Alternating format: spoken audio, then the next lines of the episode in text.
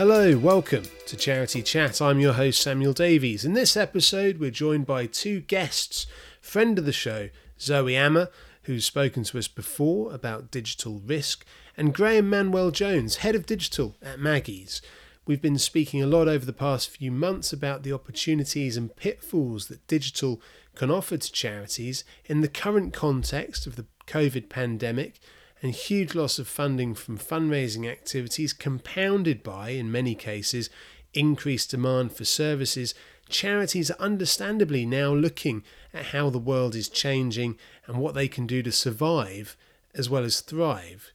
And digital seems to be a catch all term that is increasingly being used throughout the sector. In this episode, we dedicate our time to exploring the charity digital code of practice with Zoe, who is chair, and Graham, who has used the code to great effect with his charity. Both were great guests, and I'm sure you'll find this as informative as it is enjoyable. This episode is brought to you by our platinum sponsor, Charity People. So without further ado, here is Zoe Amar and Graham Manuel Jones speaking to me about the Charity Digital Code of Practice.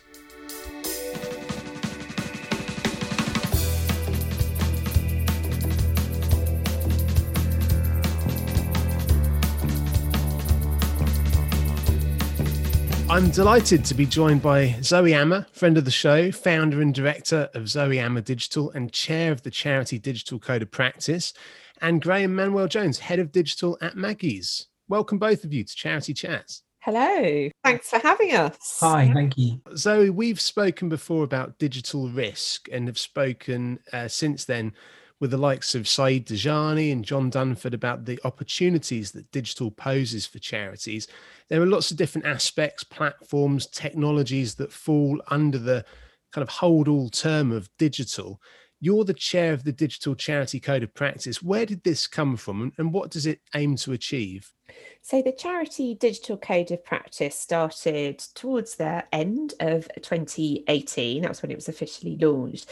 And it came about because a big emerging need that had uh, come up through the sector the beforehand was about uh, the big gap around digital skills and where charities, how they got started with digital and indeed how they took things to the next level. And one of the challenges we heard from charities again and again was that they weren't clear what best practice looked like, what was good look like, what should they be aiming for. Uh, so the whole purpose of the code is really to set that out by showing what uh, success looks like in both small, small and large organisations, uh, and also on on the site we offer resources and best practice to give people some guidance about how to do digital even better. And Graham, what did you, I suppose, how did you come to learn about the Charity Digital Code of Practice and how has this changed your approach uh, to digital at Maggie's? I've known Zoe for probably about maybe five or six years now, since I worked at Diabetes UK before. And I think I had contributed to some of the articles that she's written and um, one of the guides that she that she wrote and put together. Because it's going back, I think I was thinking about it, and probably till at least sort of 2016 or, or thereabouts obviously Zoe's really well known and, and, well respected in the in the sector and in charity digital circles. And I sort of felt quite lucky to be to be asked to contribute to some of those things as well as training. And so I was just sort of very aware of what Zoe was was up to generally. But I think it was probably back at towards the beginning of 2018 that Zoe announced the code. And I remember it, it sort of um, being announced on social media and Zoe spoke about it at, at some different sector events I was at so I, you know, at the time I signed up for the updates, um, and I also took took part in some user testing later that year. So, so you know, Zoe and the code, they're kind of practicing what they preach and and doing that user led approach, uh, so I could help them with the development of the of the website and also a bit about kind of how the code was structured and explained to people who might want to use it. And then eventually, I think the following year in 2019, Zoe kindly invited me to become a code champion. Oh right. So to sort of be more of a kind of visible advocate, I suppose, for the for the code itself. And in terms of how it's changed my approach to digital, I think it's it's really helped in quite a few ways. It gives really good structure, so it really helped me when I was using it as a, almost a bit of a kind of checklist of, of key areas to cover. in 2019, our, our executive team at Maggie's wanted more of a vision for digital at Maggie's, um, what how to really use digital to help our visitors and our, and our users to be able to present that to our board of trustees. So I think having the code in that case, it, it sort of really helped me to structure that vision document and the presentation, and I think it really, you know, endorsed taking much more of a a user-led approach that's one of the principles mm. so i really tried to structure it around some of the key user journeys I mean, that sounds like such an important part, the, the idea of structure, because I know, you know, we, as I say, we've spoken to um, uh, Saeed Dajani and John Dunford, and in both of those interviews, they were talking about the, I suppose, the, the fact that it's such a big world, that there's so many things that people can do. And also at the same time, there's this risk that there are suppliers and people out there who are inadvertently or sometimes deliberately bamboozling people to go with them to do something and actually having a kind of a clear structure that helps charities make i suppose it's about making strategic decisions isn't it in terms of looking at the next steps with digital progression Yes, ab- absolutely. Because I think this is one of the big challenges facing lots of organisations at the moment, not just charities. Uh, it's i think it's asking what questions you know what what data you need as well in order to inform your decision and thinking about what the implications of those decisions are as well. So absolutely the code is very much there as a framework to help guide those decisions and to get people to evaluate the different options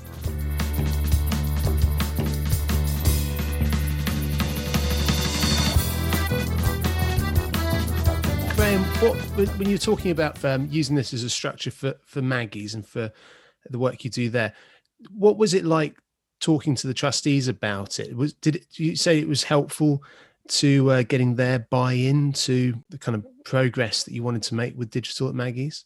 Yeah, I, th- I think definitely um, having to present it to kind of senior senior leadership. Obviously leadership is one of the principles too and i think i think the code sort of really lends some authority to to what you're what you're proposing and kind of gives you that kind of backup for for what you're you found in terms of your research and in terms of, of what you're proposing to do.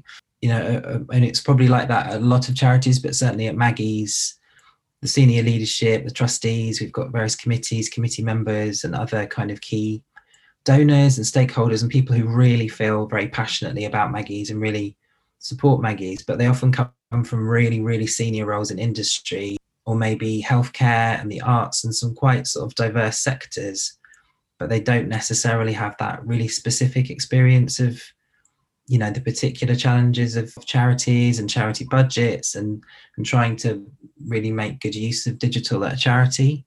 So i think I think the code really has given more of a kind of a f- official stamp to what we're doing, and it and it gives it gives those senior people a bit more reassurance and a bit more of a framework, mm. as Zoe said, to kind of be reassured that we're following good practice standards and we're part of a a wider community of charity digital um, professionals and people who kind of are following the right the right standards.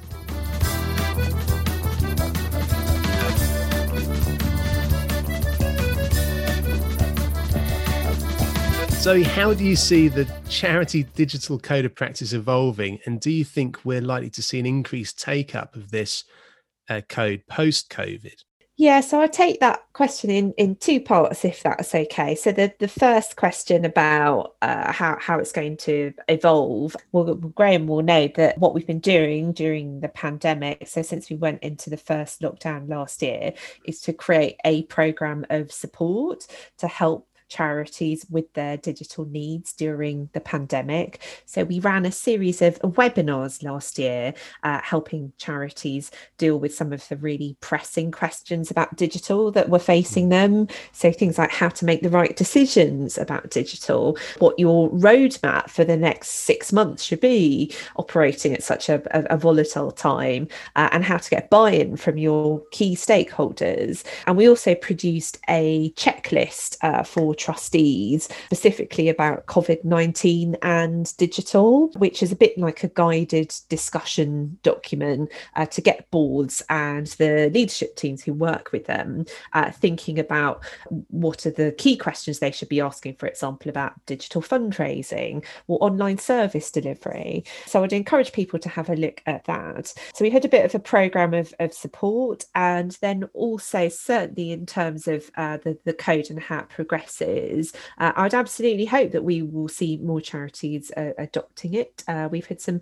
really, really brilliant examples of charities who are championing the code, using the code. So we've got some really interesting case studies up on our website from charities from NSPCC to Click CLIC Sargent to other organisations as well. So we have small and large charities using it. And then also we've got some very nice case studies which we'll be launching in a few weeks' time uh, about the impact of the code on charities and how they use digital during during the pandemic. So I, I think those are all really promising signs that hopefully there'll be even more charities who can benefit from this free resource.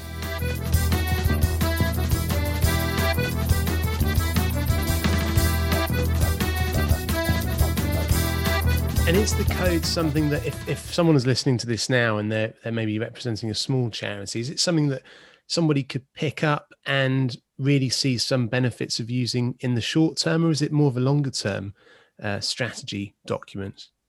Oh, that's a good question. I think you could use it both ways. And if you're listening and you're a small charity and you're a bit strapped for time, as I know lots of small charities are, I used to work for a small charity back in the day, uh, just start with one principle. So there are seven principles in the code.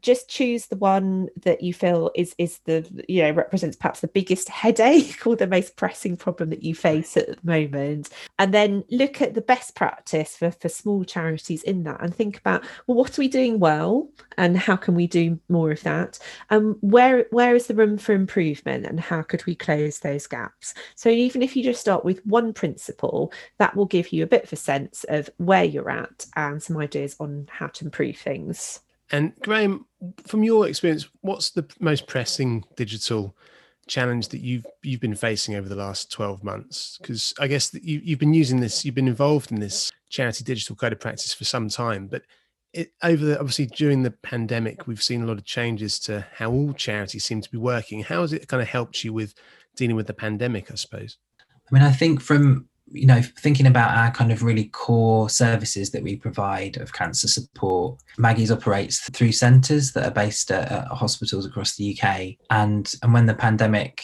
first kind of really hit and lockdown, the first lockdown began, the the centre staff and the and the teams in the in the offices as well were really great at kind of coming up with you know reactive ad hoc ways of of taking taking these kind of very offline, very kind of human services online in some way and providing them remotely. You know, using things like you know Zoom and uh, Teams and mm. phone and email, um, as well as still keeping the centres open as well and, and supporting people if they needed them to, to, to still visit. So you know, in in that way, without even knowing it, they were really following the the code's principle of adaptability and like really being responsive and, and and and agile in that way. And it made it made me think of that expression about changing the tire while you're driving the car. There's that sort of that's what the first part of the pandemic felt like that you were trying to kind of get to grips with with things and change the way you did things but not having any time to kind of stop and and really necessarily do that in the ideal way. But i think more recently it has felt like we're we're still driving and um but we're also trying to sort of design a, a, sort of a new a new roadmap and a new way of doing things um, mm. and and possibly changing the engine at the same time. And you know just to really extend metaphor just you know that it's it's really been something where we couldn't stop we couldn't stop. We had to keep providing those services and helping people um, but we had to find new ways to do that while we were while we were underway. So i think part really part of the digital strategy that we've we've put together last year to sort of begin this year is is to really take stock of what's worked and what hasn't worked so well in that approach. And it's been really helpful to do some user research with external users and internal users um, working with an agency. And that's that's one of our three big projects for this year is to really try and redesign our online services and support for people so that we can continue doing that while there are restrictions, but also in the long term, we're kind of planning for that to be a way to, to extend rather than just replace what, what we do in the centres. Actually, how can we use digital in the best way, following these principles to extend the help that we give through digital? And also, when people are back back in the centres in earnest again, as I'm sure they will be, um, that we can really use digital to enhance people's experience when they do visit us as well, and that it makes it a lot more sort of a smooth journey for them, a smooth experience um, when they do return. Obviously, a big, a massive challenge for all charities has been income in the in the last year, and I think one of the ways that that the the code is kind of supported in that is I, I think it's really important that that culture is kind of given an equal billing in terms of a principle alongside strategy because it really is about kind of the way the, the mindset of how you operate and how you work together within the charity. And i think having that kind of attitude where we were happy to experiment and we were happy to let go a little bit and we didn't have to do everything centrally meant that we could develop these these services but also develop new ways and try new ways of bringing in income. And we've had some real success through facebook groups and doing fundraising challenges kind of virtual challenges through those groups to help fill the gaps where we've lost event income.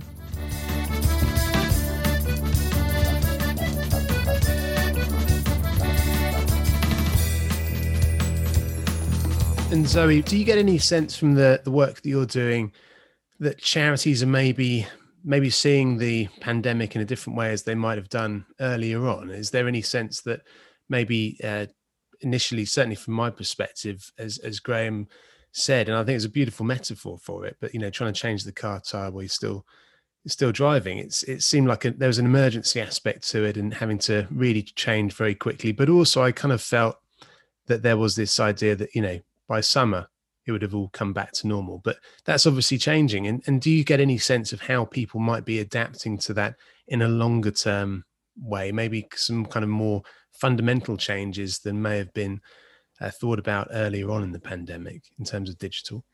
Yeah, so I think one of the um, really brilliant things that we've seen across the sector, and Graham, who can I just say is enormously modest and one of the most impressive people working in charity digital at, at, the moment has absolutely described fantastically there the very learning curve that lots of charities with it all, and how lots of them have done an amazing job adapting to using digital more to deliver their charitable purpose. So I think if I can perhaps answer that in a slightly different way, I would love more charities to be able to take a bit of time to reflect on what they have learnt during the night of however long it's been of the pandemic so far, because there's a lot of really rich learnings and developments there to, to draw on and to learn from. And I, I think one of the big challenges actually facing our sector at the moment, App Digital, is how we begin to shift from more of this short term mindset to the long term implications for our business models. So, I guess one thing that I do have a slight concern uh, uh, uh about, just generally across the sector, is it's been such a difficult, such a worrying time for a lot of organisations that there's naturally very much a focus on firefighting and immediate survival over the next three to six months. How can we flex and adapt as our users' needs begin to emerge as we come into this post vaccine period. Charities are going to need to be ready to adapt their business models depending on how their their users behavior changes as we emerge into this new period. And no one knows exactly what that looks like yet because we don't know what people will feel comfortable with. And we will look to create more resources to help people uh, adapt to this new period as well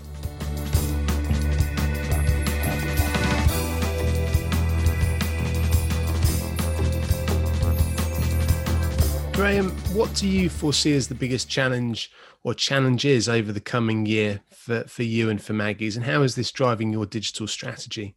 I think for us, it's kind of being really reactive and responsive. So, as I said uh, you know that's thank you zoe that's lovely um what you said about about me but but also genuinely the rest of the of the organization has been so amazing in how it has you know tried new things and you know full credit to you know um center colleagues who've who've who've tried and just very quickly um, adapted to do these these new ways of delivering services, but also fundraising colleagues who've who've kind of picked themselves up from from the real you know um, challenges of of not having this event income and other traditional income streams, and really just been really experimental and tried things. So I think probably one of the challenges and opportunities for next year is for this year for the rest of this year is to to continue being really reactive and, and, and, monitoring what's happening and seeing what works and what doesn't work and be prepared to try new things and change if that's not working. And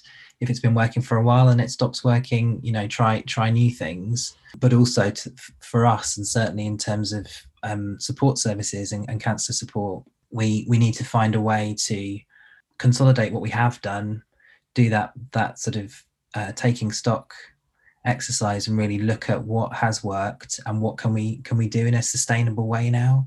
And what will that involve in terms of not just kind of um, staff time and skills but also thinking about things like hardware you know things that really came out of the the internal user research that we did has, has really told us things like we need we need to sort out the hardware in the centers to be able to provide proper you know maybe video video sessions for people and think about questions of things like privacy and and sort of and comfort for people who are in their homes maybe taking part in some of our of our sessions. So there's lots of those sort of considerations that we need to sort of start to try and kind of professionalize again i suppose rather than doing it in kind of the ad hoc way of 2020 really try and sort of streamline what we're doing and and and also turn that into a, a more easy to understand service offer so that people who come to us have got a really simple way in so that they understand what we can offer both in the centres and remotely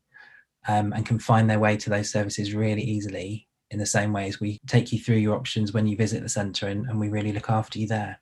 And for you, Graham, for the work that you're doing and the work that Maggie's is doing, has the has COVID nineteen, I suppose, by the very nature of the fact that people aren't allowed to do a lot of face to face things, has that proven to be a both a challenge and, a, and an opportunity for your digital development?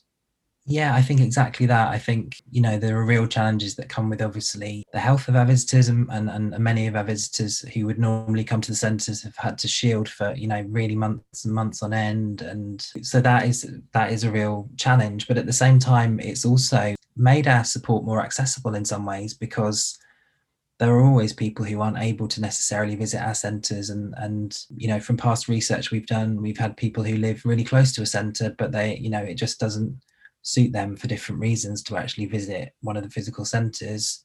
So what we can offer uh, and then what we have started offering more of in the last year really opens that up to a lot more people and they can access more of our support and also at a time that suits them a bit better. And we can offer more kind of recorded sessions that people can look back on later. And as I mentioned earlier, I think, you know, the longer term plan when people are able to visit the centres again in the usual way is that we can keep using digital to extend what they what they experience there so they can benefit from something in the centre and then also have some follow-up support when they when they're at home.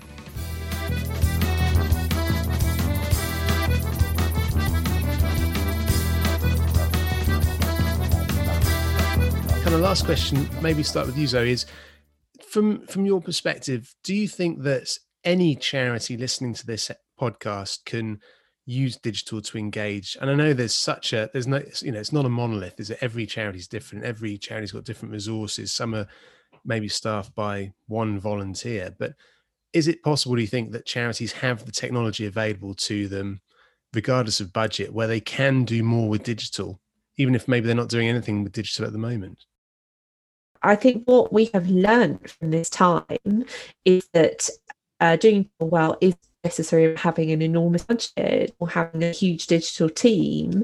Uh, it's about having a really, really clear idea of what you're trying to do in line with your organization's vision and and then absolutely cherry picking a small number of projects to achieve that. So yeah, I'm, I'm a believer in democratizing digital, and I think charity uh, can do if they have uh, some skills and a really clear idea of what your vision and and Graham, from your perspective, what what have been the main challenges for your service users or beneficiaries? What what have you seen the challenges for them when it comes to digital, and, and how have you uh, overcome them at Maggie's? A lot of it was obviously come down to the fact that people with cancer are, have, are having to shield um, and and stay at home, and that sort of perhaps feeling of isolation and obviously fear of, of the virus as well as as well as the the ongoing um, sort of fear and, and worry about their cancer. And I mm. think one of the key things that we've had to do is is be really flexible. So we, we you know we haven't we've been kind of quite agnostic, I suppose, while we've been in this kind of reactive phase over the last year. We we haven't sort of limited, I guess, I guess the number of different digital tools and channels that we're offering. We we're kind of trying to work out, and we're probably going to do this center by center, what the preferences are in terms of of of the of, of the visitors to those centers. You know, we know that it's quite different if you're uh, you know uh, going to a hospital in the Highlands versus going to one in a really busy part of London, for example. There's just different challenges and there's there's different ways that you receive your your cancer care, and so I think it's needing to be really flexible and, and base everything exactly on what what your users need. But at some point, I think we need to get to a point where that is a little bit more standardized so that we're still offering the fullest range that we can, but also that it's not quite so uh, sort of fragmented. And I think it needs to be a lot clearer in terms of how we how we offer that support and get people onto those sort of channels of support. So it's as sort of as smoother a process for people as possible, and that's one less thing to worry about. So yeah, I think that's one of the really key ones for us. Zoe Amar, Graham Manuel Jones, thank you for contributing to Charity Chats. Thank you so much. Thank you so much.